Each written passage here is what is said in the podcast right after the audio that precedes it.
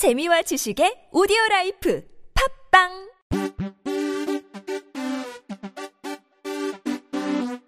지금은 지금은 지금은 그냥 들어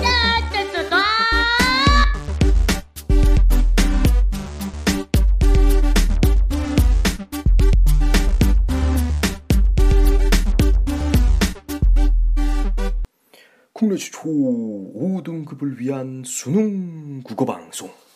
자 이번 시간에는 수능이 끝났습니다. 그래서 수능에 대해서 이제 뒤풀이 뒷담화를 깔 차례죠 우리가. 자 요번 수능 2016학년도 수능. 자 일단 여지없이 모의고사보다 어려웠습니다. 작년에도 그랬죠?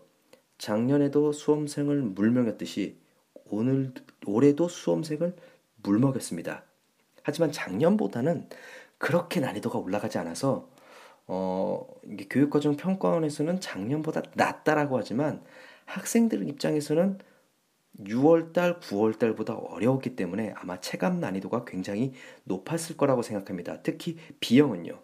일단 어, 문제를 한번 분석해 보면 화법에서는 대담이 나왔어요.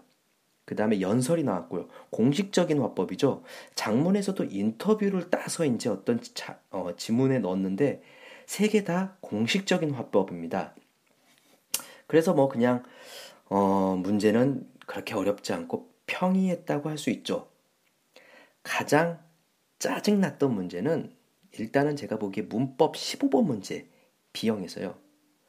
작년에도 이직거리를 하더니 올해도 이직거리를 하더라고요. 뭐냐면 문법은 원래 보통 자료 해석을 줘요. 수능 유형에서는요. 근데 작년부터 자꾸 단순 문제, 풀이 문제가 줘요. 보기도 안 줘요, 그냥. 선택지만 딱 주고 작년 같은 경우에는 맞춤법을 아느냐 모르느냐. 올해는 이게 문장 뭐 구성상 적당한가 안 적절한가 이런 식으로 그냥 무책임하게 그냥 던져버려요. 예, 이런 식의 문제는 사실 문법적으로 가장 정확한 문장은 이런 식으로 말한다는 게 참 폭력적인데 사실 뭐 간단하거든요. 주어, 서술어, 호응이라든가 부사, 서술어, 호응. 뭐 문제 자체는 간단했지만 어, 사실 수험생한테는 굉장히 뭐랄까 폭력적으로 다가올 수 있죠. 문법 문제에서 자료를 주지 않는 문제, 단순 분석식, 약간 과거로 좀 회귀한다는 느낌이 듭니다.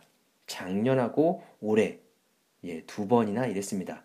그 다음에 비문학 역시 이제 기술 과학 지문이 강세였죠. 작년에 슈퍼문에 이어서 올해도 역시 우리를 환장하게 만드는 중력, 부력, 학력 문제. 하, 머리가 아파요. 자, 이런 문제가 나왔고 그 다음에 시는 생각보다 평이했어요. 예, 평이한 난이도고 고전 산문에서는 우리가 익히 알고 있던 그런 것들이 나왔죠. 숙향전, 작년에는 숙향전이 나왔고 올해는 토끼전이 나왔어요. 웬만한 교과서에는 다 실릴 법한 문제죠. 제가 왜 이런 식으로 수능을 간단하게 거칠게 이렇게 분석을 해드리면요. 아마 올해 수능을 이제 준비, 이제 2017학년도 수능을 준비하는 학생들이 있을 거예요. 올해 본 2016학년 문제를 발판으로 해서 어, 기준을 잡아야 되죠.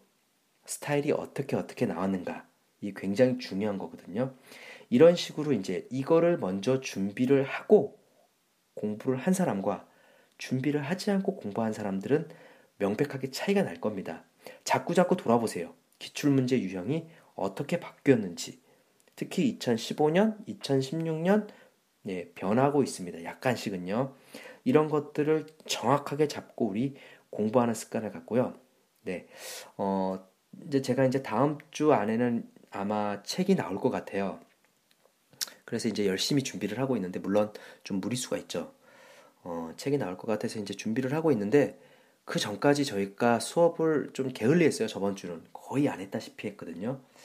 그래서 일단은 어, 글을 듣는 시간으로 계속 할게요. 제가 어, 책이 나오기 전까지는 어, 제가 가지고 있는 책들을 계속 읽어주면서 여러분의 글에 대한 부담감을 좀 적게 해주는 그런 시간을 어, 일주일 동안은 갖도록 하겠습니다.